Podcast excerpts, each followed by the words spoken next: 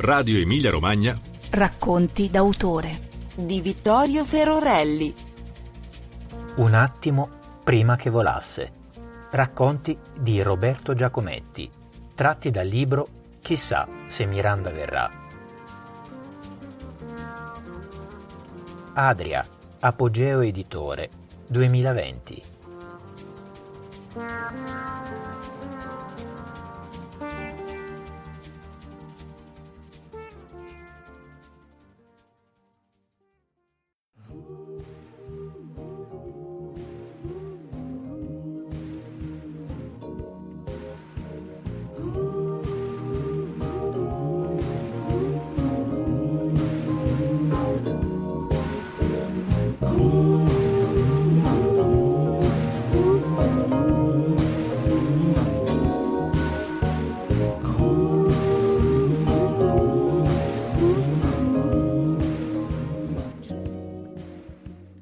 Al suo esordio letterario, Roberto Giacometti dimostra un'abilità non comune nel misurarsi con il racconto breve e un gusto particolare per le fughe dell'immaginazione. Lo scrittore Diego Marani ha paragonato le sue piccole storie ai viaggi trascorsi al finestrino di un treno, dove quel che vediamo là fuori è per forza tutto vero, o forse no, e comunque non lo vedremo mai più. Ve ne proponiamo due lette dall'attore Faustino Stigliani. Everybody loves the sound of a train in the distance. Everybody thinks it's true.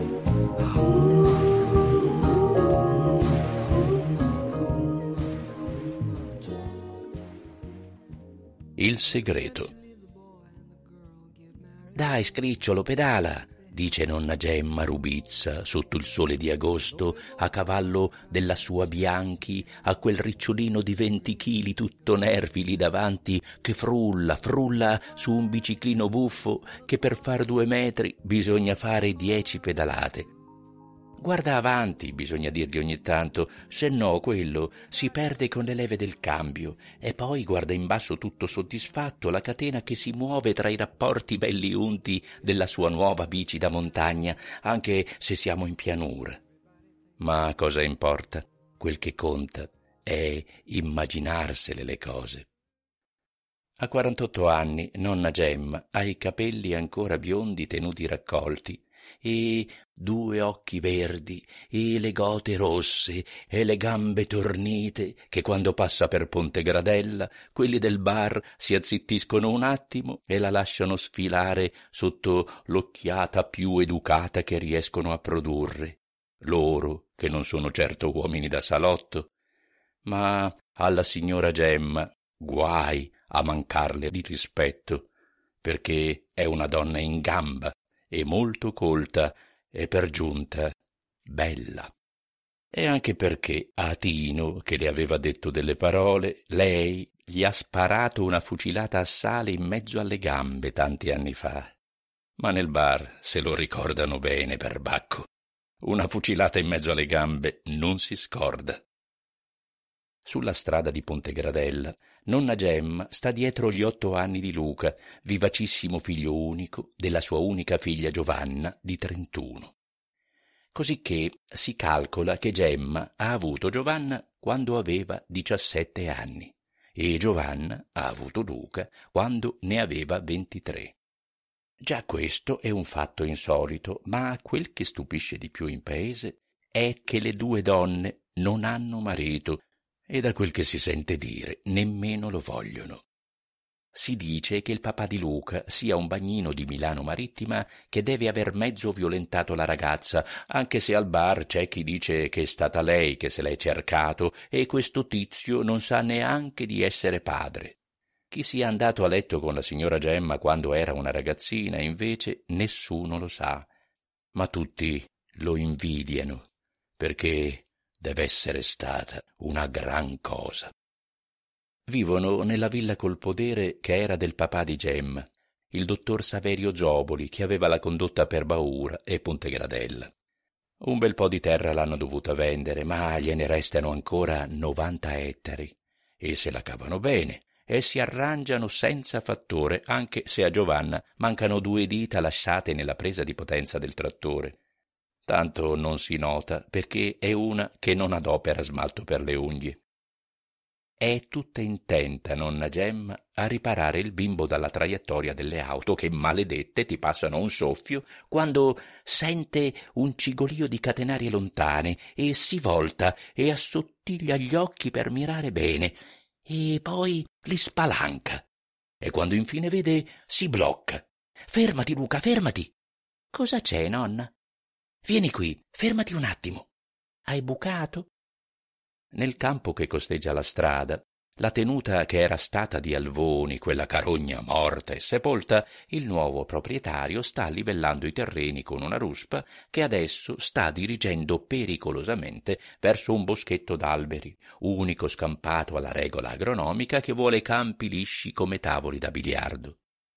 Fra quei pioppi neri che facevano da confine, ce n'è uno alto come un palazzo, ultimo del filare, dove c'è il rifugio, una capanna di legno costruita ad arte dal fattore degli alvoni tra i rami più grossi, perfettamente mimetizzata, tanto che la si distingue solo da vicino, Martino Alvoni, la carogna, l'aveva fatta costruire per starci dentro nascosto a caccia, perché lì una volta c'erano i maceri e un sacco di selvaggina, e a lui piaceva sparargli a tradimento alle bestiole.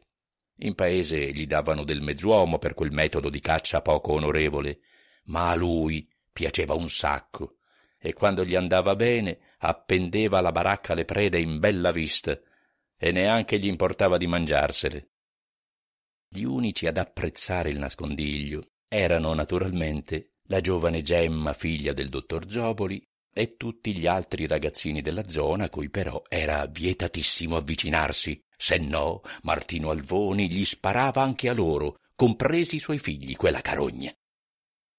Si avvicinavano lasciando le biciclette sul ciglio della strada. E adesso nonna Gemma non dice una parola, tiene per mano Luca e guarda minacciosa la ruspa che avanza. Ehi, giovanotto! grida sbracciandosi. Non vorrà mica tirar giù anche questi, vero? Rassicurata sulle intenzioni dell'operaio di andare solo a cercare un po' d'ombra per la pausa di mezzogiorno, nonna Gemma tira un respiro di sollievo con un'imprecazione dialettale non tradotta al bimbo che demorde dall'intento di capire solo quando distratto da un argomento più interessante. Vieni, Luca, ti faccio vedere un rifugio segreto. C'è ancora un abbozzo di scaletta per salire, anche se tutta la struttura, visitata da gente di poco rispetto, è ormai sgangherata. Tira e molla riescono ad arrampicarsi e nonna Gemma bisbiglia che lo deve portar via prima che vada tutto a pezzi. Cosa, nonna? Attento ai chiodi. Eccolo. Lo sguardo le si illumina di fronte a un pezzo di legno apparentemente qualsiasi. Cosa c'è? Guarda qui. Vedi queste iniziali? Una G e una A sono racchiuse da un cuore e c'è una data 5 dicembre 1964. Le ha incise tuo nonno la G di Gemma sono io e A era lui. Il nonno? Il papà della mamma? Gemma a questo punto capisce che deve dare qualche spiegazione. Sì, tuo nonno Alberto. Ma mio nonno non si chiamava Dario? No, si chiamava e si chiama ancora Alberto. Finora ti abbiamo raccontato una piccola bugia, ma adesso che sei grandino ti spiegherò tutto a patto che tu tenga il segreto. Luca giura e stragiura con tutte le mosse che conosce per queste occasioni e così si incamminano per il ritorno, la nonna con la tavola col cuore sotto il braccio ed entrambi portando la bicicletta a mano. Tornano a casa e lì, seduti sul prato, li vediamo parlare fino a sera e abbracciarsi diverse volte anche con Giovanna, che nel frattempo è arrivata, anche tutti e tre insieme, come fossero una banda di complici o una squadra di rugby.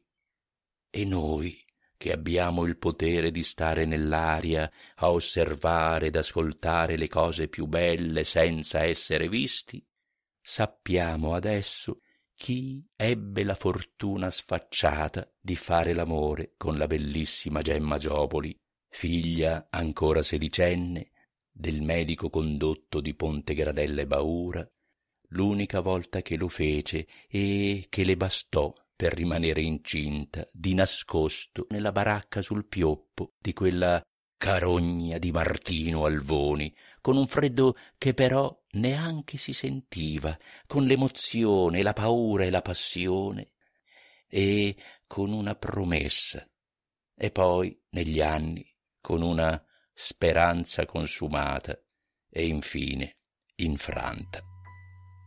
E adesso sappiamo di come una donna possa decidere di non volere più nessun altro uomo per continuare ad amare quello che aveva scelto per tutta la vita.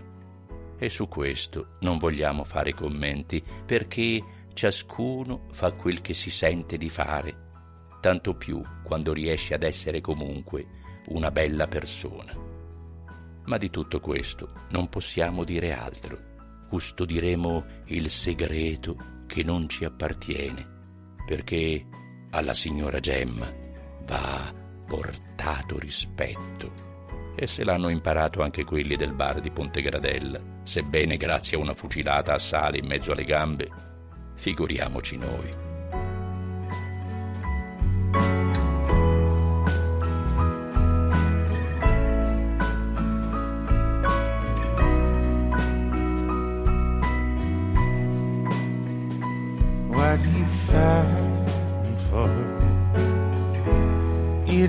Nothing you ain't had before. It ain't nothing you ain't felt before. And still you try. Is there nothing new? Is there nothing to inspire you? Found that all your dreams came true. And still you cry. Time is running now. Can you get back what you lost somehow? Can you round up all those memory and tell them to breathe. There's a future coming up behind, and I can feel it, but I don't know where it's coming from. And I can hold it, but I, I cannot see its face. And time out of my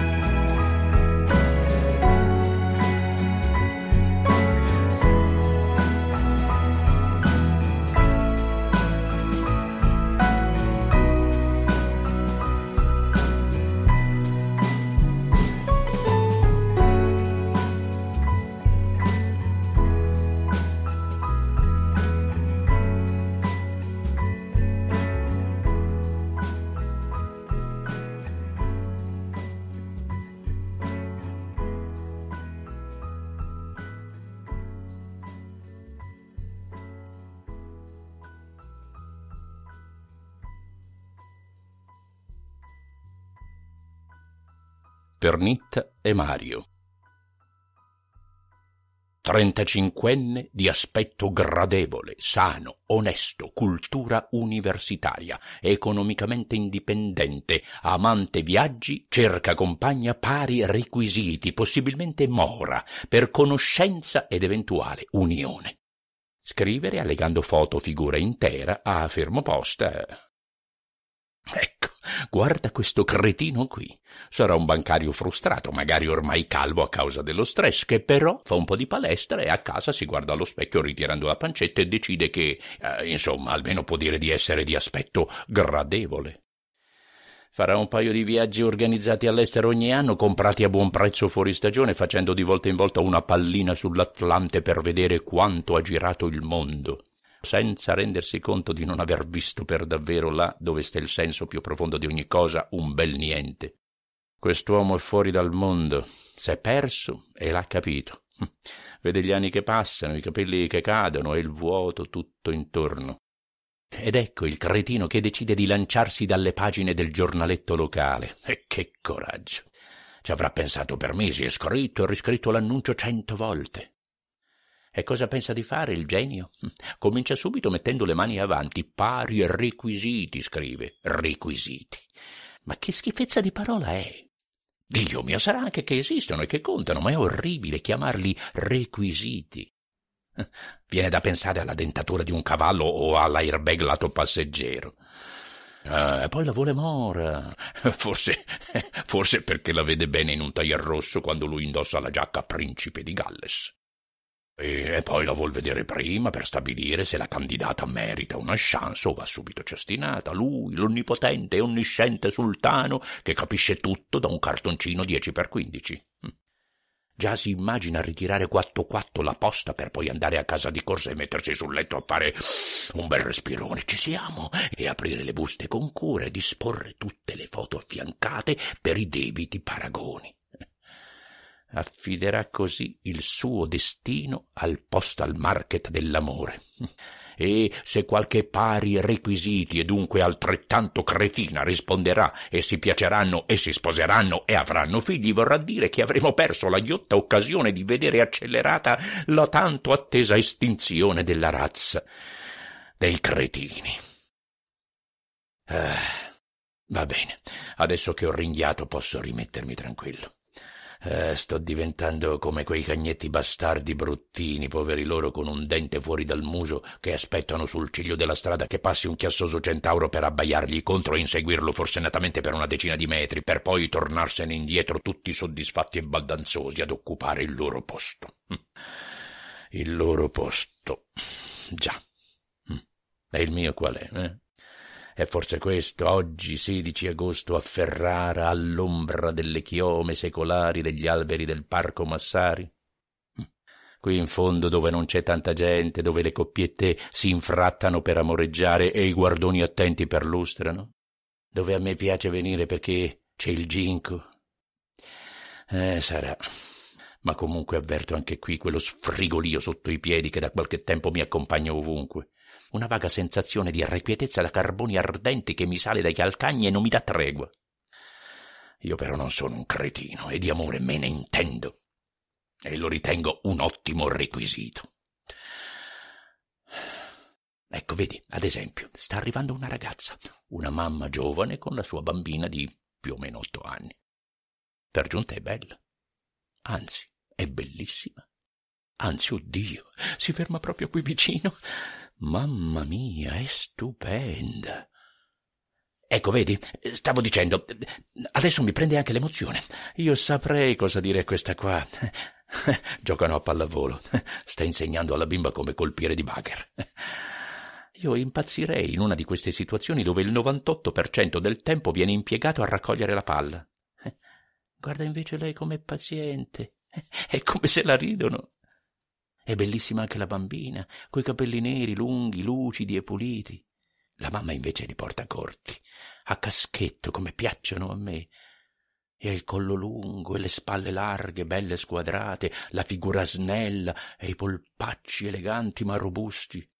Si vedono solo i polpacci perché ha un vestitino di cotone rasato a fiori, caviglie sottili, eh, piedi che guardano leggermente all'indentro. Eh Eh, ecco, vedi, saranno questi i requisiti, ma non è così che funziona.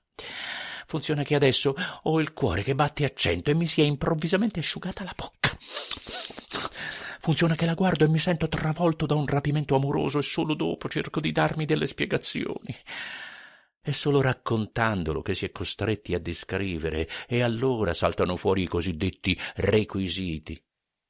Ma ti pare in tono questa schifezza di parola e il suo brutale, stupidissimo significato con questo splendore di donna e con l'emozione che sto provando? E bada che la bellezza non c'entra. Eh? Quella c'è, ma non sta lì il segreto.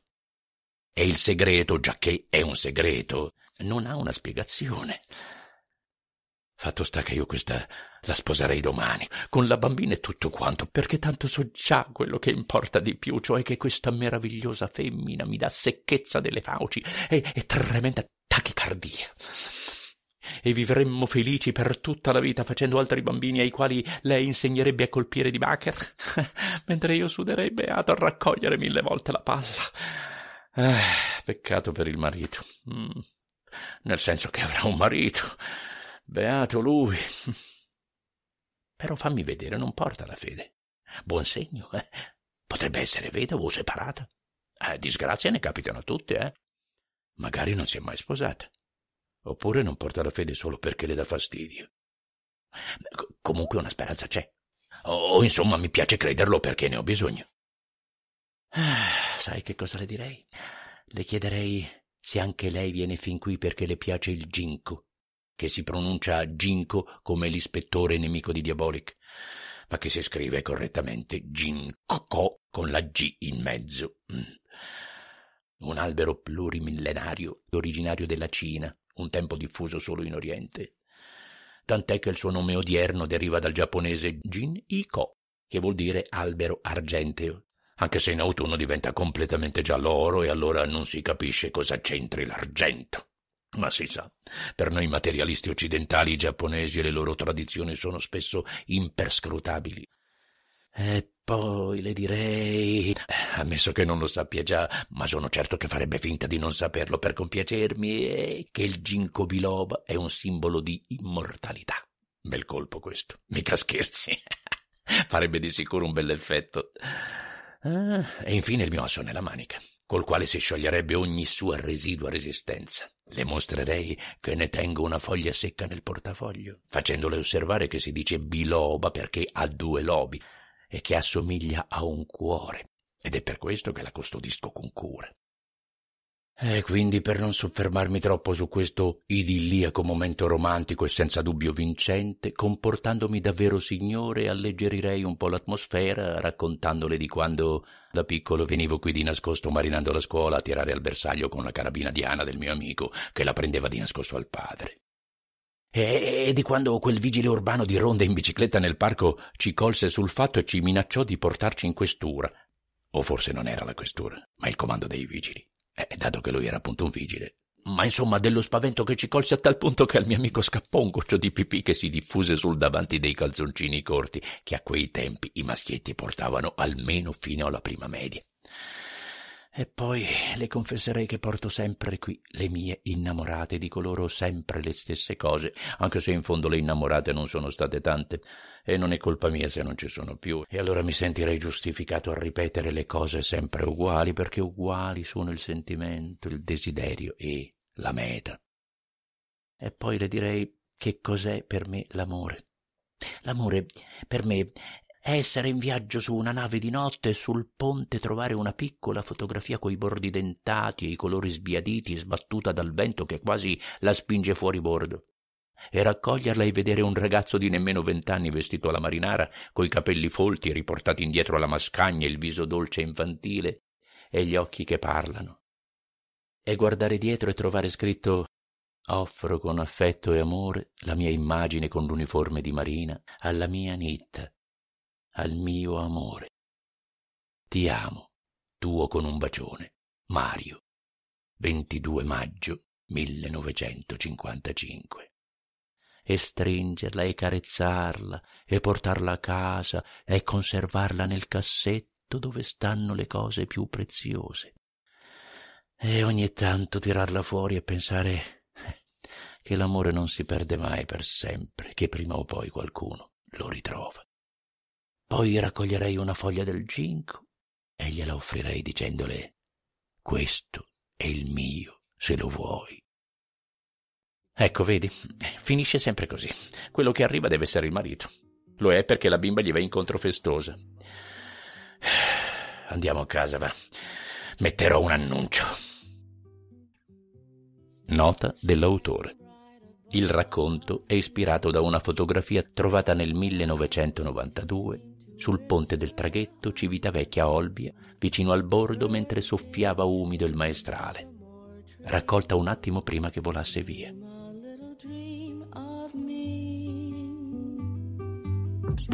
Say nighty night and kiss me. Just hold me tight and tell me you'll miss me while I'm alone and blue as can be.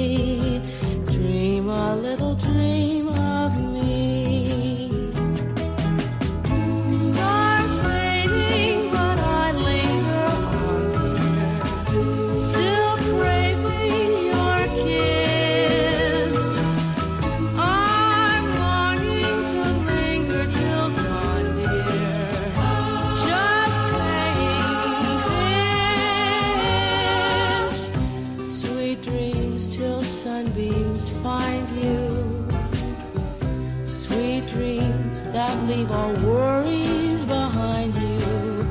But in your dreams, whatever.